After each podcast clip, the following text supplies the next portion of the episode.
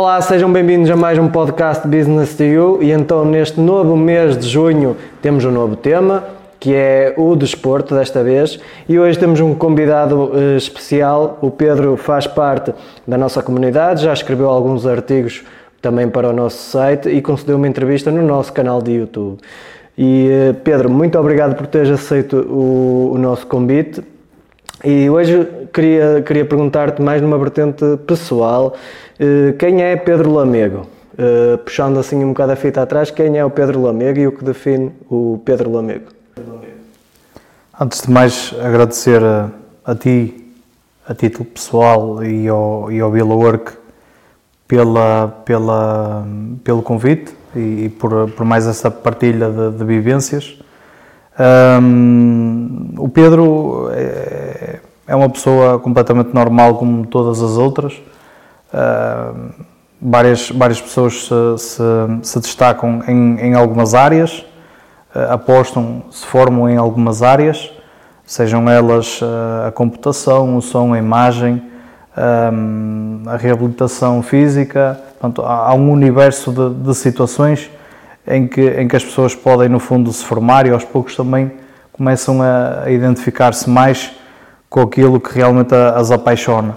No meu caso é, é o futebol, já, já desde que me, que, me, que me lembro que sempre, sempre foi o futebol que, que me fez uh, mover uh, e, e, vibrar. E passar, exatamente, fazer vibrar e, e ultrapassar montanhas por vezes para, para representar outros clubes.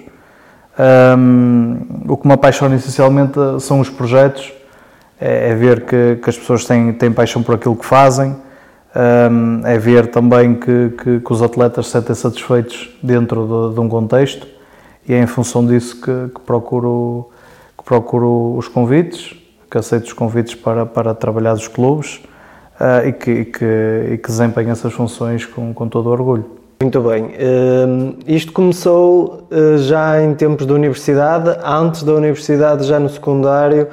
Uh, eu lembro-me que na altura, quando andávamos no, no IPCA, eh, havia um jogo que a gente partilhava o gosto, que era o Football Manager, e então lembro-me que estávamos ali a competir quem é que, quem é que marcava mais golos, quem é que sofria menos golos, e não sei se esse foi eh, talvez o, o, continuar de uma paixão que já existia, no teu caso, ou se, se isso também teve alguma influência? Uh, em, em, termos didáticos, atenção. Sim, assim, de, desde cedo uh, estive ligado ao futebol como praticante.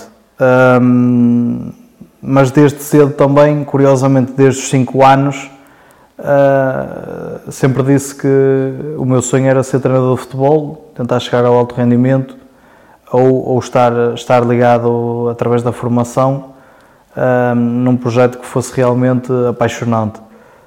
Um, e depois, eh, ao longo do tempo, tive, tive possibilidade de frequentar algumas formações, de estagiar com alguns uh, treinadores profissionais, uh, de partilhar vivências com, com colegas. Um, essa, essa questão que falaste há bocado do, do futebol manager, é muito diferente daquilo que é o contexto real, não é? Nós no contexto real, por vezes estamos inseridos em projetos em que os clubes uh, só conseguem oferecer determinadas uh, determinados recursos, pá, em função por vezes da situação financeira, outras vezes pela falta de disponibilidade de pessoas para, para, para representar o projeto. Um, nós, enquanto treinadores, temos de ter a capacidade uh, de nos adaptarmos àquilo que é o contexto de, do clube e ser, e ser essencialmente facilitadores nesse processo. Portanto, se há um clube que só tem capacidade para, para dar determinadas condições, nós devemos nos adaptar a elas, uh, tentar uh, ser parte integrante também do projeto. Uh, com isso, creio que ganhamos a admiração das pessoas, o respeito. Um, isso é fundamental para que as pessoas te reconheçam qualidade e, e essencialmente eh, te reconheçam valores humanos. Um, depois, uh, o, contexto, o contexto em si, a nível prático, real, um, é um contexto de, essencialmente de formação, portanto, o universo sénior ainda é um universo um pouco reduzido e muito diferente daquilo que é o contexto de, de futebol formação. Um, mas, mas eu, pelo que tenho conhecimento, vários treinadores também da elite a nível nacional e internacional uh, jogaram o futebol manager, certamente aprenderam algumas coisas com, com esse jogo. É também um, um grande motor de, de busca uh, para, para o conhecimento de alguns jogadores a nível mundial. Um, mas o que, o que eu gostava mesmo de realçar é que uh, nós podemos ser muito bons uh, e alterar o jogo e ganhar tudo, mas, mas na realidade é tudo muito diferente e, e hoje em dia é tudo muito complexo, as pessoas são um pouco complexas também uh, e nós temos que nos adaptar, temos que ter essa capacidade de adaptação, sabendo que agradar a toda a gente é impossível. E, e, até porque na vida real não dá para sair sem gravar, não é? Sim. Se a coisa corre mal, não dá para sair sem gravar e temos que saber enfrentar a situação. Exatamente. Pedro, eh, tu sempre trabalhaste hum, ligado ao futebol ou, ou trabalhaste em outras áreas para além do futebol para alimentar o sonho? Sim, a nível, a nível profissional é impossível alguém viver de um, de um, projeto de formação uh, em, muitos, em muitos casos e, e, e, não, tenho, não tenho qualquer problema de, de o assumir. Em muitos casos, uh, a minha colaboração nos clubes foi meramente pela paixão desportiva e não em si pelas ajudas de custo, porque hum, são, são muito poucos, é muito, é muito restrito o grupo de treinadores que consegue exercer dentro de um clube e ter um contrato com um clube só exercer uh, treino. Um, muitos, muitos treinadores e, e, muitos treinadores com muita qualidade um, trabalham, uh, trabalham têm, têm os seus empregos, a sua situação profissional totalmente diferente da, do enquadramento desportivo uh, e, e, no final do dia transmitem a informação que, que melhor sabem, o conhecimento, da prática, da prática desportiva, mais especificamente do futebol. Um, e, e, o meu caso foi também, foi também igual. Uh, portanto, eu, eu, lecionei, lecionei em escolas primárias um, a disciplina de, de, de desporto, uh, educação física mais em concreto, e também de, de artes plásticas.